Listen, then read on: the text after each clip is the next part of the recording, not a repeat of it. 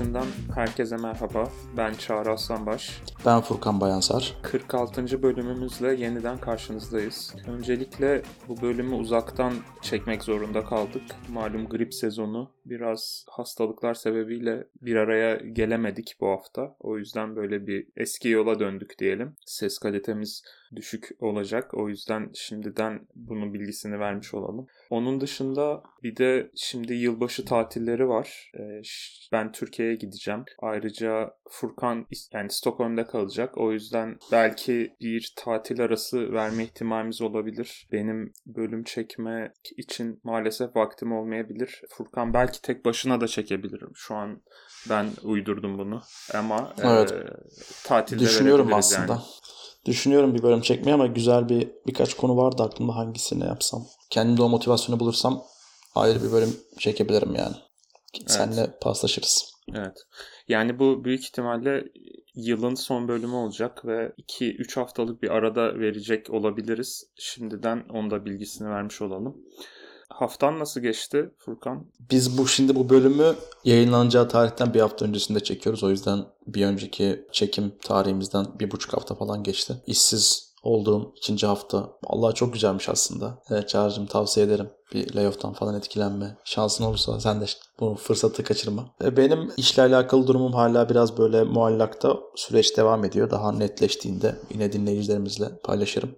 Ama hani bir iş arama dönemine girdim. İşte CV güncelleme, başvuracağım, başvurabileceğim şirketleri çıkarma, onlara başvurma, yavaş yavaş şirketlerle de görüşmeye başladım. Ancak zamanlama olarak bu layoff'un bir dezavantajı geçen bölümde bahsettik mi bilmiyorum ama Christmas dönemine denk gelmesi. Christmas tatili dönemine denk geldiği için de birçok insan kaynakları çalışanı yani işe alım yapacak adaylarla görüşecek insanlar genelde tatilde oluyor. Yani şirket genelde tatilde oluyor. O yüzden hani şimdiden mülakat görüşmelerimi bile hani işte bir insan kaynakları görüşmesinden sonra ikinci mülakatı mesela Ocak ayına atıyorlar. Ocak ayının ilk haftası, ikinci haftasına. O yüzden e, ben de bu süreçte biraz kendimle vakit geçirmeyi planlıyorum aslında. Hem ufaktan böyle bir mülakat hazırlıkları. Böyle çok büyük bir şirkete başvurmadım. Klasik algoritma soruları soran, klasik sistem dizayn soruları soran şirketler işte Google, Facebook bu FAANG dedikleri ama ee, yine daha orta ölçekli firmalar da aslında böyle yöntemler takip edebiliyor. O, o tarz büyük şirketlere çok derin bir hazırlık yapmam, yapman gerekebiliyor işte Facebook veya Google'da. Hani bir, bir, bir süre böyle bir ay falan kapanıp o belli siteler var işte leadcode.com. Onun linkini paylaşırım. Baya güzel bir site mülakat hazırlığı için. Oradan çalışmak faydalı olabiliyor o tarz mülakatlara hazırlanmak için ama ben, ben daha çok şimdilik orta ölçekli ve küçük şirketlere başvurdum. Onlarda da benzer mülakat süreci olsa bile o kadar zorlayıcı olmuyor. O yüzden böyle hafif tempoda bir mülakat hazırlığı yapıyorum. Aslında daha çok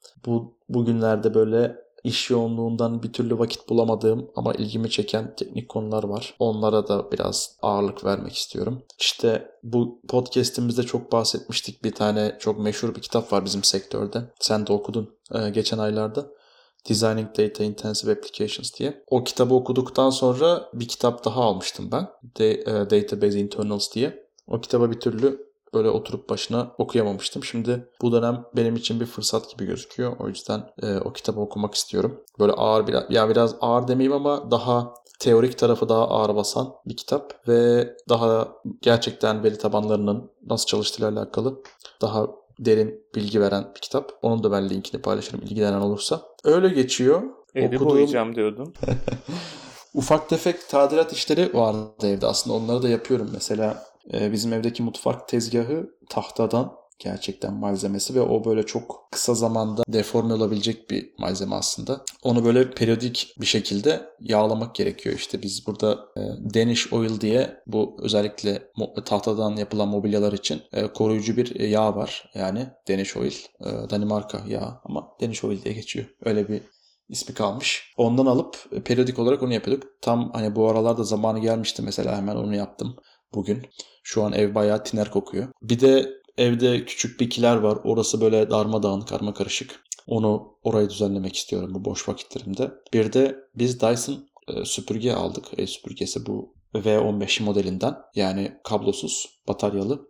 Böyle ışık saçan, sana e, temizlik tatmini yaşatan bir bilen dinleyicilerimiz anlayacaktır beni. Ondan aldık. Onu daha hani yerini biliyoruz nereye monte edeceğimizi ama o monte etme işlemini yapacağım. Var böyle ufak tefek aklımda şeyler ama boya badana kışın biliyorsun biraz zor. O yüzden onu e, erteleme kararı aldım. Bir başka işsizlik dönemime kaldı diyelim. İzlediğim dizi, film. Ya ben Crown dizisine hiç izlemedim ama e, burada kız arkadaşımla beraber eşlik ettim son sezon yayınlandığı için. Benim çok ilgimi çekmese de izlenebilecek bir diziymiş gibi geldi. Ama hala şeye de anlam veremiyorum yani koskoca İngiltere toplumunun yani sadece soydan gelen babası kral olduğu için kendi kral olan insanların neden bu kadar ilgi çektiği, neden bu kadar önemli olduğu konusunu ben hala İngilizlere yediremiyorum yani. Zamanında şimdi değil ama zamanında adamlar kaç tane ülkeyi kolonize etmişler. Hani sanayi inkılabının önde gelen ülkelerinden biri olmuşlar. Bu kadar teknolojiye, bu kadar gelişmişliğe. Ha, demokrasileri de hatta da çok daha e, olgun bir seviyede bence çoğu ülkeye göre. Ama hala toplumun kraliçeye, krala böyle tamah etmesini ben anlam veremiyorum. Ee, ama dizi izlenebilecek bir dizi bence kaliteli yapım olarak. Bir film dizi olarak bakacak olursak izlenebilecek bir dizi. Onun dışında... Ya, de, lafını böleceğim de e, şimdi yeni 100. yılını kutladık Cumhuriyet'in. O dönemde de mesela e, izlediğim işte tarih programlarında falan e, dinledikçe fark ettim. Hakikaten e, hani Batı diyoruz, Avrupa diyoruz falan.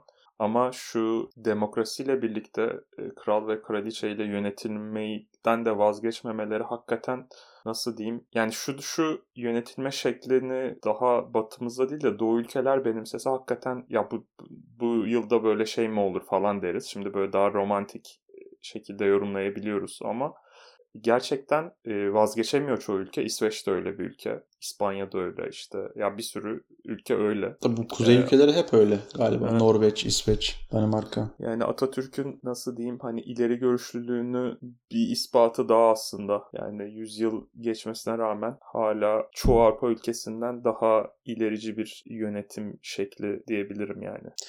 E tabii Cumhuriyet'in ilk dönemlerinde bile Cumhuriyet tartışmaları olurken bu mantalitede çok insan varmış yani o zaman da. Hani padişah kalsın, saltanat kalsın evet. Ama işte meşrutiyetteki gibi e, yani hükümet olacak, seçimler olacak. Demokrasi var ama cumhuriyet yok. Yani saltanatlık evet. devam ediyor. Belki yani, hani İttihat Terakkicilerin çoğu öyle e, evet. benim okuduğum kadarıyla ve hani Atatürk'ün silah arkadaşlarından da çok fazla öyle düşünen kişiler var. Hatta işte sonra fikir ayrılıkları da yaşanmış.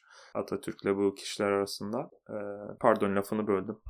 Benzer şey söyleyecektim ben de. İddiaçılar dediğin gibi bir, yani büyük bir bölümü hala o padişaha ve saltanata bir minnet borcu hissediyorlar. İşte Rauf Orbay en güzel örneği. Cumhuriyet tartışmaları olurken ayrı, fikir ayrılığına düşüyorlar ve hani ben padişahın ekmeğini yedim diyor veya saltanatın ekmeğini yedim o beni yetiştirdi diyor. Ama işte o kültür bizde de vardı aslında ama işte devrimci bir ruh gerekiyor, devrimci bir zihin gerekiyor bunları yıkmak için. O da şükran borçlu olduğumuz Atatürk'te varmış neyse ki ki biz o mantaliteden kurtarmış öyle söyleyeyim. Evet benim haftam genel olarak böyle geçti. Senin nasıl gidiyor? Ben de İlber Ortaylı'nın İmparatorluğun En Uzun Yüzyılı kitabını bitirdim. Yani kendisinin yazdığı kitaplar arasında en beğendiği kitap olduğunu söylüyordu. Hakikaten de çok dolu dolu bir kitap. Fakat benim bir süre tarihle ilgili kitap okumamamı düşündürdü bu kitap. Çünkü biraz ağır ve zorlu bir konu yani. Ben daha Öyle aslında beklentim bu şekildeydi ama bu kadar ağır geleceğini düşünmemiştim. Ee, o yüzden tarih Biz zaten, kitaplarını... Pardon sözünü böldüm. Biz zaten böyle gidersek tarihin arka odasına bağlayacağız yani. Bir, bir, bir musiki eksik Murat Bardakçı gibi. Durun ben size biraz musiki yapayım deyip. Aynen. Şey e, böyle göbek eksik, göbeğimiz eksik, şey eksik. Bu pantolon askısı ve kareli gömlek. Hani bu tarz bir şey kombinimiz, tarihçi kombini Aynen. gerekiyor. Ya kitap çok iyiydi ama dediğim gibi böyle daha sanırım ben şey kitap arıyorum ya. Fantastik hiç sevmem aslında ama hani öyle ya da öykü roman tarzı bir şeyle kendi şeyimi dengelemem lazım sanırım. Buna rağmen şimdi yine Türkiye'den getirdiğim kitaplardan e, şeye başladım. Selim Yenel'in Avrupa Birliği'nin Türkiye Sınavı kitabı. Selim Yenel de Türkiye'nin değişik ülkelerde Birleşmiş Milletler, Avrupa Birliği temsilciliklerini yapmış bir diplomat ve Avrupa Birliği'nin özellikle bu 90'lar ve 2000'lerin başları hani Türkiye için çok hareketli geçmişti AB'nin Türkiye ile ilişkileri. Tam o dönemde bu toplantılara ve işte komitelerin birleştiği ve Türkiye hakkında bir sonraki adımın ne olacağının konuşulduğu toplantılarda Türk temsilcilikleri o heyetlerde yer almış bir kişi. O yüzden de Avrupa Birliği'nin Türkiye ile olan bu ne hani üye olabildiğimiz ne de ama böyle bu hayalden kopabildiğimiz hani ne onlarla ne onlarsız şeklinde olan ilişkisini ta 60'lı yıllardan beri bu işte Ankara Anlaşması yaptığımız yıl, yılların başından beri kronolojik olarak anlatıyor.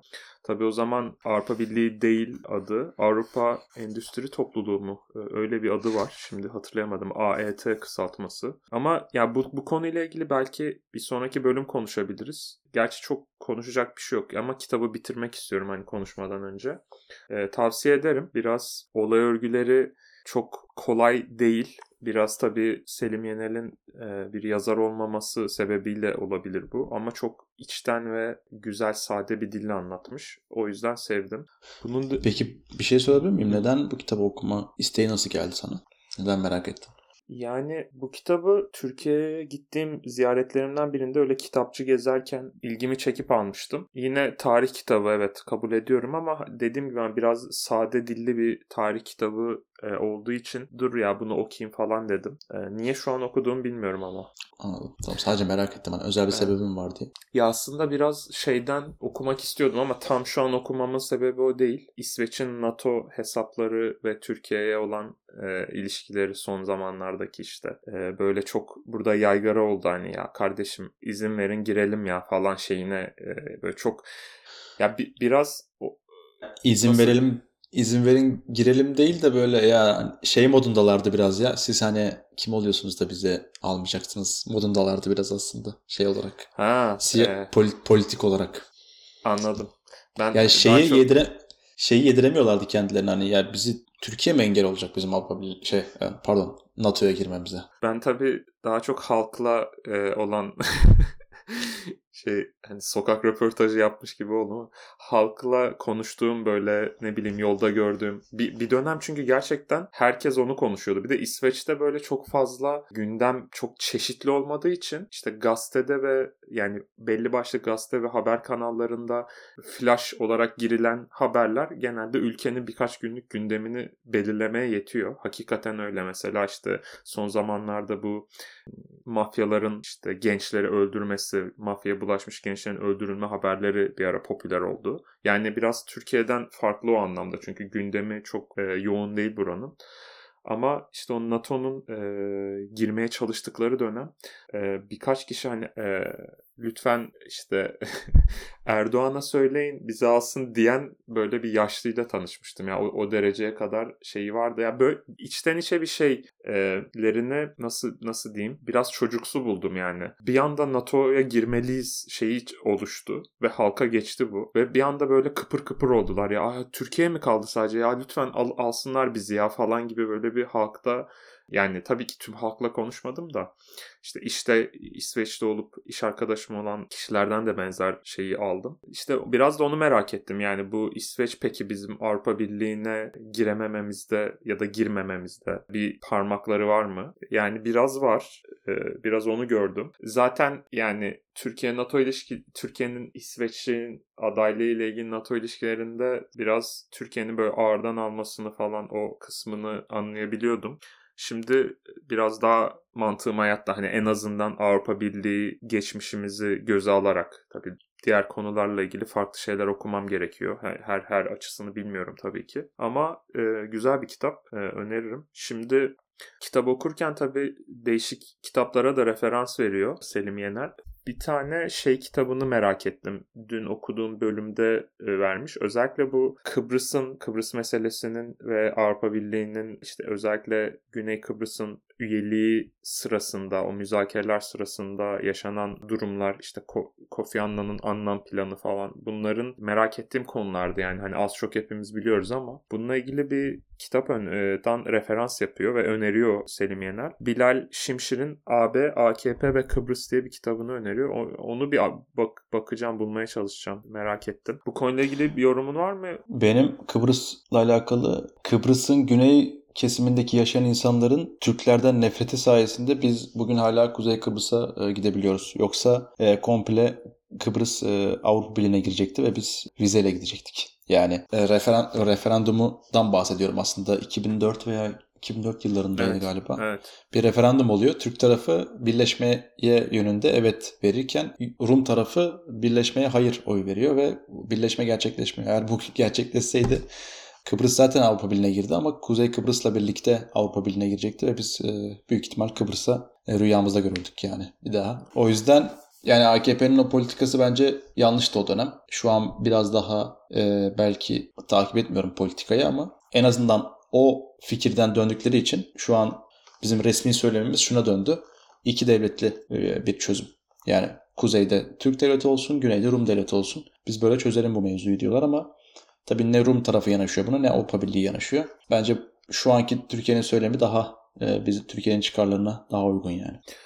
Madem açtım bu konuyu, bugün biraz bunu konuşalım. Ee, çünkü tam senin bahsettiğin kısımla ilgili okudum evvelsi gün. Mesela o şeyi ben de biliyordum. Hani referandum olayını. Orada kitapta şey yazmış. O dönemde görevli olmayan Yunan Başbakanı Simitis anılarında şey yazmış. Aslında Kıbrıs Rum tarafının liderliği e, bu planın taleplerine e, cevap veren ek, e, ek ifadeler içerdiğini e, ve bunun farkında olduklarını e, yazmış. Biraz mağdur e, hissiyatı yaratmak için bu planın hani çok da avantajlarına olmadığını halkına yansıttığını hani öyle bir propaganda yaptığını yazmış. Bunu da kitapta dün okudum. O ilginç mesela. Yani o yüzden biraz bu konuyu merak ettim. Evet ya işte Kıbrıs e, evet ben de aslında ayrıntılarını merak ediyorum bu konunun. Ama yine çözülmesi zor bir problem olarak e, hem Doğu Akdeniz zaten biraz karışık. Şu anda da karışık yani. İsrail-Filistin olaylarıyla. Ama ilerleyen dönemde Türkiye'nin gündemini meşgul edecek bir konu yani her zaman. Evet. Kitabı mesela şeyini de sevdim. Çok güzel kişisel fikirlerini ve çıkarımlarını araya güzel serpiştirmiş. Mesela tam Kıbrıs Harekatın, Kıbrıs Barış Harekatı'ndan hemen sonra Yunanistan'ın Avrupa Birliği üyelik başvurusu olmuş. Ben o zaman başvurduklarını bilmiyordum mesela.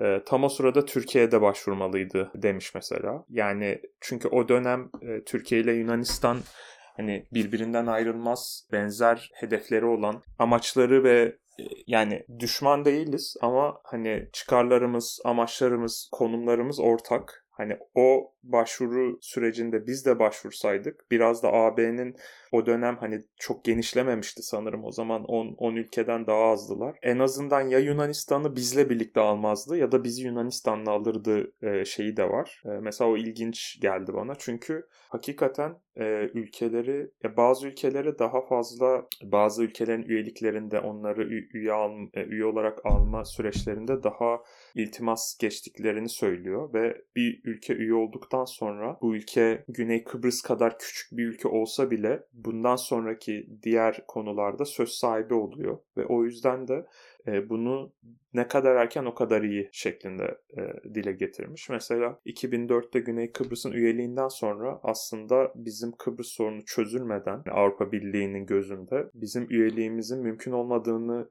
işaretini veriyor aslında kitapta.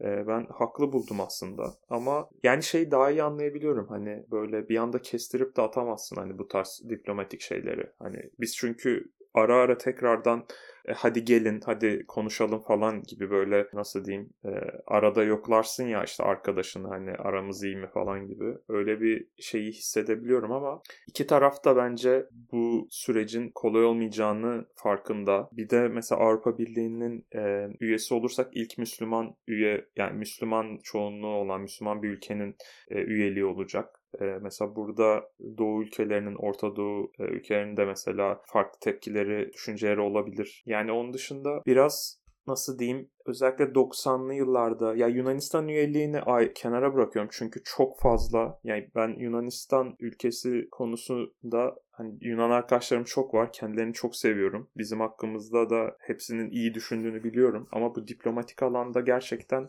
e, çok fazla e, önümüzü tıkamışlar. Yani ve biraz tabii yanlı bir anlatım da olabilir. Yazarın anlatımı böyle an, şey yaparken ama gerçekten sebepsiz sadece bizi engelleme amaçlı e, bazı işte 6 ayda bir toplanıyorlar Avrupa Birliği temsilcileri. Sırf o oralarda böyle bize karşı olmak için ya da bir şeyi uzatmak için falan e, orada bulunduklarını işaret etmiş. Bu biraz tabii sinir bozucu yani. Hani Güney Kıbrıs'ın gelmesi de buna fayda sağlamayacak. Daha da zorlaştıracak. Biraz da o yüzden yeni ülkeler, daha fazla ülkeler gelince e, bir konsensus sağlamak tabii ki daha zor. E, o yüzden de e, eskisinden de daha zor bir konumdayız e, Avrupa Birliği üyeliğimiz açısından. E, kitabı bitirince biraz daha belki detaylı konuşuruz ama şu ana kadar böyle özetleyebilirim. Avrupa Birliği hakkındaki genel fikrim bence Türkiye Avrupa Birliği'ne girmese de olur olacak bir ülke. Yani ben gir, keşke girsek dediğim bir şey değil. Yani çünkü bir yerden sonra şunu anlıyorsun ki Avrupa Birliği zaten Türkiye ağzıyla kuş tutsa almayacak yani. Ve özellikle son 10 yıldaki Avrupa'nın göç politikasına baktığın zaman Türkiye'yi bir tampon bölge olarak kullanıyor. Yani Sibop olarak kullanıyor. Türkiye bir sınır o, o Avrupa için. Bütün göçmenler Türkiye'de duracak ve Avrupa korunaklı halde hayatına devam edecek. Geri dönüş anlaşması Türkiye'nin geri dönüş anlaşması var Avrupa Birliği ile. Bu da şu demek. Avrupa'ya adım attığında eğer Türkiye'den gelmediyse oraya, Türkiye'nin dışında herhangi bir ülkeden oraya ulaştıysa geri Türkiye'ye, Türkiye'nin onu zorunlu olarak kabul, geri kabul etme zorunluluğu var anlaşmaya göre. Yani Avrupa Birliği bu anlamda kendini garantiye almış vaziyette. Ve Türkiye burada da tampon ülke konumunda. Hani kayıtlı, kayıt dışı toplamda 10 milyondan fazla hatta çok daha fazla belki göçmen, mülteci var. Göçmen değil, mülteci var ülkede. Kayıtlı veya kaçak. Hani böyle bir ülkenin Avrupa Birliği'ne girmesi benim kanaatime göre artık imkansız yani. Adamların şu anki politikaları bile bunu net gösteriyor yani. O yüzden biz kendi yolumuzu, kendi politikamızı artık bağımsız bir şekilde belirlememiz gerektiğini düşünüyorum yani. Ben de giriş yani Avrupa Birliği üyeliğinin düşük ihtimalli olduğunu düşünüyorum. İs, ister miyim konusunda aslında yani ortadayım. Biraz kültürel olarak farklı bir üye oluruz olursak yani ne kadar ya şöyle söyleyeyim kendi açımızdan değil de Avrupa Birliği açısından çok da süper bir fark yaratacağını düşünmüyorum. Çünkü çok fazla üye var. Gerçekten Avrupa Birliği'nde alınan kararların şekli değişmediği sürece bizim yapacağımız katkının yani ne bileyim süreçleri yavaşlatabiliriz diyebilirsiniz. Ama zaten yavaş şu an. Geçen e, bahsediyorduk işte şimdi daha e, sağ tandanslı iktidar ya da muhalefet olan ülkelerin Avrupa Birliği ülkelerinin Avrupa Birliği Meclisi'ndeki e, karar alımını ve tartışma sürelerini yavaşlattığından şikayetçi diğer Avrupa Birliği ülkeleri. Yani bizim girmemiz onlar açısından olumlu ya da olumsuz büyük bir fark yaratabileceğini düşünmüyorum. Zaten bir gümrük birliği anlaşmamız var hali hazırda. Biraz e, ondan da bahsetmiş kitapta. Yani hani artıları da var, eksileri de var ve ben bence biraz pozitif. Tam özellikle serbest ekonomiye geçtiğimiz bu 80'ler e, döneminde biraz faydası olduğunu düşünüyorum. Öyle anladım. Şey ilginç. E, Son olarak şey söyleyeceğim. Ee, mesela bir Türkiye'nin Avrupa Birliği'ne girmesi Ukrayna'nın Avrupa Birliği'ne girmesinden çok çok daha farklı bir etki yaratır. Yani Türkiye e, ekonomik büyüklüğüyle bir de etrafındaki bölge ülkeleriyle olan ilişkisi ve nüfuzuyla Avrupa Birliği'nde çok daha e, etkin bir rol oynayabilecek bir ülke. Yani bugün Balkanlara gittiğin zaman Türkiye'nin ne kadar etkin bir ülke olduğunu oradaki e, yani özellikle son yıllarda çok daha et, etkisini arttırmış bir ülke yani. Yani Avrupa. Birliği'ne girdiğinde veya Avrupa Birliği'ne dahil olduğunda o Balkan ülkeleriyle beraber çok daha e, bir dengeleyici güç unsuru olabilir. Nereye karşı? İşte Almanya'nın şu an e, pardon Avrupa Birliği'nin şu an en önemli ülkesi olan Almanya'ya karşı veya Fransa'ya karşı. O yüzden bu kadar büyük bir gücü yani burada şey olarak söylemiyorum. Yanlış anlaşılmasın. E, iç siyaset olarak söylemiyorum. Dış siyaset olarak baktığın zaman yani bir bir Bulgaristan'la bir Romanya gibi bir ülke değil Türkiye yani. Avrupa Birliği'ne girdiği zaman etkisini, ağırlığını e, bu ülkelerden çok daha e, fazla hissettirecektir. O yüzden bu, bu anlamda da Türkiye Avrupa Birliği'ne giremeyeceğini düşünüyorum ben. Anladım. E, yani anlıyorum ama yine de şu anki üye sayısında yani Almanya'nın ya günün sonunda konsensus olarak alınıyor önemli kararlar. Hepsi öyle değil. Almanya'nın karşısında e, ona katılmayan başka büyük ülkeler, e, Avrupa Birliği üyesi ülkeler zaten oluyor. Şu anda var e, oldu da. E, bir de çok fazla ülke olduğu için hani bir e, büyük bir olay olur katılıyorum ama e, ne bileyim bir yeni bir devir açılma gibi bir şey olmayacaktır. Yani bir bir üye gelmiş olacak. Biraz Türkiye açısından farklı olabilir. E, onu şimdi konuşmayalım. Yani Türkiye'nin diğer ülkelerle olan ilişkileri Avrupa Birliği dışında olan ülkelerle ilişkileri. Kitapta bir de şey diyor işte Amerika ve İngiltere bizi hep e, desteklemiş Avrupa Birliği içinde ve e, hatta bazen Amerika temsilcilerine bizi bu kadar övmeyin Avrupa Birliği için diye hani kibarca uyardığımız oluyordu falan yaz, yazıyor kitapta. İngiltere için de şey diyor onlar bizi hep istedi diyor ama şimdi Brexit'ten sonra acaba e, biz zaten çıkacağız e, çıkmadan önce hani ne kadar genişletirsek o kadar iyi e, olur mu diye de düşünmeden edemiyorum gibi bir kısmı var. Yani haksız Gide, gider ayak son kazığımızı atalım mı demişler.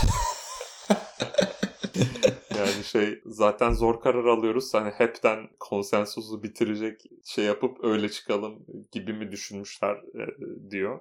İngiliz siyasetini bilemem ama Brexit döneminde yapılan referandumda en fazla rağbet gören propaganda şuydu. Türkiye Avrupa Birliği'ne girecek. O yüzden çıkmamız lazım. Ve halk bu, bu zokayı yuttu yani. Ve gittiler evet oyu kullandılar çıkmak için.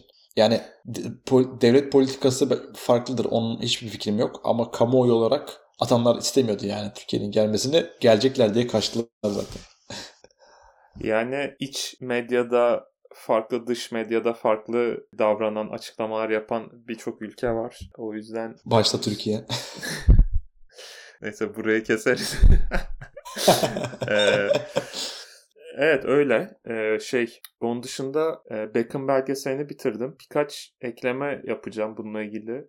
Belgeselin as galiba en sevdiğim kısmı e, iki kısmı var. Biri David Beckham'ın kariyerinde ona engel olmuş ya da onun daha iyi yerlere gelmesini engellemiş futbolcular, teknik direktörler de belgeselde yer alıyor ve onlar da hani içten bir şekilde olayları yorumluyor. Onu böyle fark ettikçe hakikaten daha çok ya iyi iş yapmışlar diyorsun. O anlamda şeyi, senaryoyu, kurguyu ve hani olay örgüsünü çok beğendim.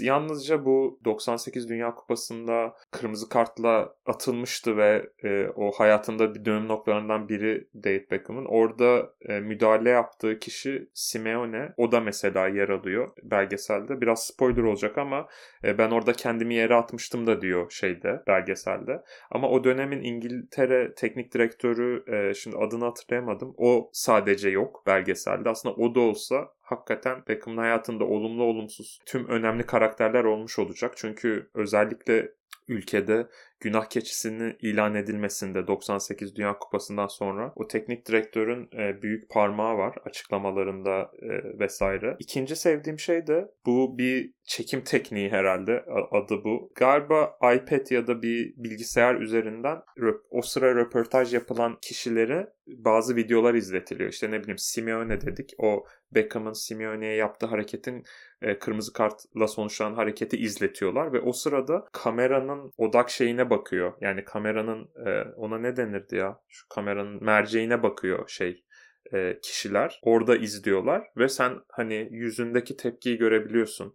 İşte Beckham da yapıyor bunu. O güzel bir e, çekim tekniği olmuş. Ben daha önceden görmemiştim. Madem spor belgeseli izliyorum dedim. Breakpoint'in ikinci sezonu gelmişti bu Netflix'te. E, teniste ATP tur oyuncularının bazılarıyla yaptıkları belgesel ilk sezonunu bir bölümde anlatmıştım. İkinci sezonda 2-3 bölüm izledim. Biraz sıkıldım. 2-3 sebebi var. Biri böyle sportif olarak ve aşırı başarılı olmayan ama böyle daha medyatik yüzü olan ya da ne bileyim ana dili İngilizce olan kişiler genelde ele alınmış. Böyle süper başarılar göremedim yani. Hani orada bir kurgu yaratıp ne bileyim bir turnuvada çok kötü elendim sonra çalıştım ve sonra bunu kazandım diyebileceğim bir hikaye yaratamamışlar. İşte Kyrgios var en çok. O da geçen sene Wimbledon'da final oynadı. Ee, yarı finalde de Nadal'la eşleşip Nadal sakatlığı yüzünden turnuvadan çekilmişti. O yüzden finale çıktı. Yani Kyrgios'a çok seveni de sevmeyeni de çoktur. Ben sevmeyenlerden değilim yani şey e, tenisi fena değil ama şimdi o Wimbledon'ı başarı gibi göstermiş. Çünkü adamın başka başarısı yok doğru dürüst. Yani şöyle tabii hani Nadal'ı Djokovic'i getirin demiyoruz ama böyle şey gibi yani reality show'a dönmüş olay yani. Ha, teniste iş yapamayan adam gelip orada işte böyle oldu şöyle oldu. Ha, belki Ons Jabeur var bu kadınlarda Tunuslu e, oyuncu. E, o da iki Grand Slam finaline çıkıp ikisinde de yenildi galiba ama o da kazanamadı yani. Hani şöyle iyi bir başarı koyun da hani nereden dönüp nasıl bir mindsetle neleri kazandı onu izleyelim. Ama onu yapamamışlar ve e, oyundan çok fazla kesitler yok yani. Hani maçlardan çok fazla kesitler yok. Bilmiyorum ben biraz tenis de izlemek isterim hani öyle bir program ya da belgesel izlerken. Ben yine duramadım ve hani spor belgeseli ne izleyebilirim e, diye. Sen bir şey mi diyecektin? Şey diyeceğim yani spor, belgesel, Netflix falan demişken e, şey aklıma geldi. Netflix şu an ellerini ovuşturmuş bekliyordur bu Seçil Erzan, Fatih Terim. bir, bir belgesel, güzel bir belgesel çıkar oradan ya. Aynen. Güzel bağladın. Şimdi Terim belgeselini izliyorum. Dört bölümlük o da. Beckham belgeseli gibi. Üçüncü bölümü bitirdim. Biraz onunla ilgili de yorum yapayım. Yani Fatih Terim'i severim. Böyle hani aşırı bayılan bir taraftar grubu var. Onlardan değilim ama hani o 96-2000 arasındaki e, Galatasaray'ın 4 sene üstte şampiyon olup UEFA kupasını aldı. Hatta daha sonra Süper Kupayı da aldı ama onda Lucescu gelmişti. Burada bü- emeği büyük yani. O dönemki altyapıya katkıları yani o orada UEFA kupasını alan takımın e, ilk 11'inde 8'i falan Türktü galiba. Şimdi 8'i yabancı 3 Türk falan oluyor ve o kupayı da alamıyoruz yani. Biraz rahatsız olduğum bir birkaç nokta var diziyle ilgili. Öncelikle maçların gollerin çoğu yayınlanmıyor. Yani bununla ilgili bir fikrim var ama söylemeyeceğim. Ee, yine de çok fazla... Şey politik bir sebepten mi diyorsun? Evet. Evet. Ha, anladım tamam. Diğer kişilerin attığı gollerin çoğu da yayınlanmamış. Orada bir e, hani telif hakkı yüzünden mi bilmiyorum ama biraz daha e, gollere yer verilebilirdi. E, onun dışında mesela olay örgüsünde yeni olaylar yaşandıkça işte o dönem bilmem ne oldu ve çok sansasyon yarattı falan gibi bir şey deniyor ve bir tane böyle gazete başlığı gösteriliyor böyle. Hani gazete sayfasına bakıyormuşuz gibi. Yani onu kendileri hazırlamışlar. Yani onun haberini gidip bulup koysan daha iyi olmaz mıydı yani? Bunlar bulunabilecek şeyler. Yani bir belgesel yapıyorsun. Hani orada kendi bayağı Fatih Terim'in o dönemki bir resmini koymuş. Bu, arada e, %100 isabetli değil zaman olarak. Mesela e, Fatih Terim'in 2000'li yıllarda bir haber koymuş. 2010'lu yıllardan bir fotoğrafını koymuş. Yani o, o gazete öyle bir şey olamaz yani. Ya da e, manşette yazım hatası var. E, success yazmış. E, sonunda 3S var falan. Ya kardeşim bir onu bir düzgün yapın madem yapıyorsanız. Ya da işte ne bileyim bir maçı anlatıyor. Maçın sonucunda diyor ki işte Galatasaray o maçı 2-1 kaybetti diyelim. Ekrana böyle sanki hani şey olur ya e, maç sonu şeyi yazar işte Galatasaray bir anda bir anda rakip golü atan kişiler skor falan yazar. Televizyonda çıkan şeyi diyorum.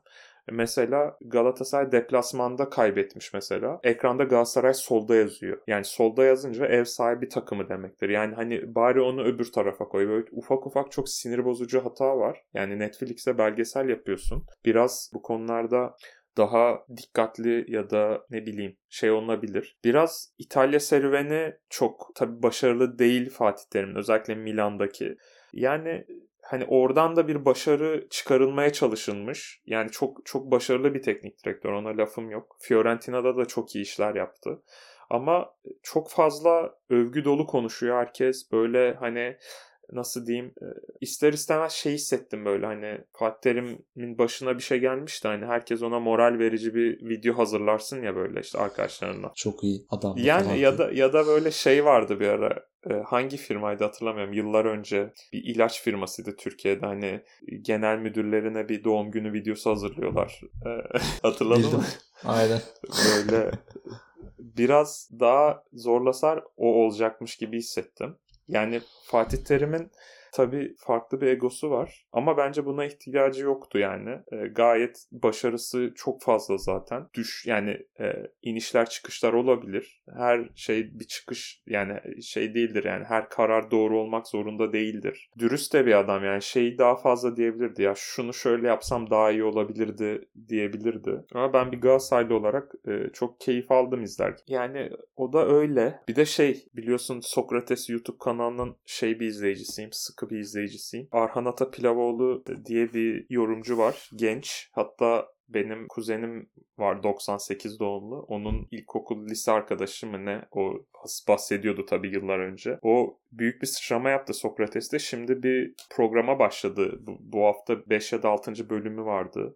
Atom diye. Yani o programın şeyini anlatamam ama kesinlikle tavsiye ediyorum. Eğer böyle işte TikTok'ta, YouTube'da e, eskilerden böyle nasıl diyeyim dilimize pelesenk olmuş e, videolar oluyor ya işte ne bileyim işte oyuncu hakkımızda doldu falan yani böyle oluyor ya işte ya da Evet evet. pi- piston aşağı indi falan hani o tarz Hmm. şeyler çok fazla şeyiniz varsa onlar ara ara izleyip güldürüyorsa mutlaka izleyin. Eğlenceli bir program yapmış. Yani geri sara sara izliyorum arada çünkü her şeyi böyle her saniyesini iyi izlemeye çalışıyorum. Büyük emek var. Tavsiye ederim onu. Benim öyleydi ya. Biraz uzun oldu tabii benim geçen haftam nasıl geçti. Her konuda fazla yorumcu yaptık. Aslında asıl konumuza gelememiş olduk yine. Gelemedik evet. Bir saate yaklaştı neredeyse. Evet. e, sen eklemek istediğin var mı ya da bitirebiliriz bölümü? Yani Türkiye siyasetine girsek o kadar çok konuşacak konumuz var ki. Başıboş köpek sorunudur, e, Şeyh Said problemleridir. Ama o taraflara girmiyoruz biz podcast olarak. O yüzden Evet. güzel bir bölüm oldu. Evet. Şey gibi oldu mahalle yanarken biz Avrupa Birliği'ni konuşuyoruz. O da güzel. Avrupa'da yaşıyoruz. Avrupa Birliği konuşacağız abi. Bu arada şeyi de okuyacağım ya onu demeyi unuttum. İsmail Cem'in Dışişleri Bakanlığı'nı yaptığı e, döneme denk geliyor önemli olaylar. Onun kendi yazdığı bir kitabı var. E, Adını hatırlayamadım şimdi. Onu da link olarak ekleriz. E, Bir de onu din, onu okumak istiyorum. Onda da değişik anıların olduğunu fark ettim. Yani kitapta çok fazla alıntı yapmış. Diyelim ve bölümü kapatalım. Bizi dinlediğiniz için teşekkür ederiz. Bir sonraki bölümde görüşmek üzere. Hoşçakalın. Görüşmek üzere. Hoşçakalın.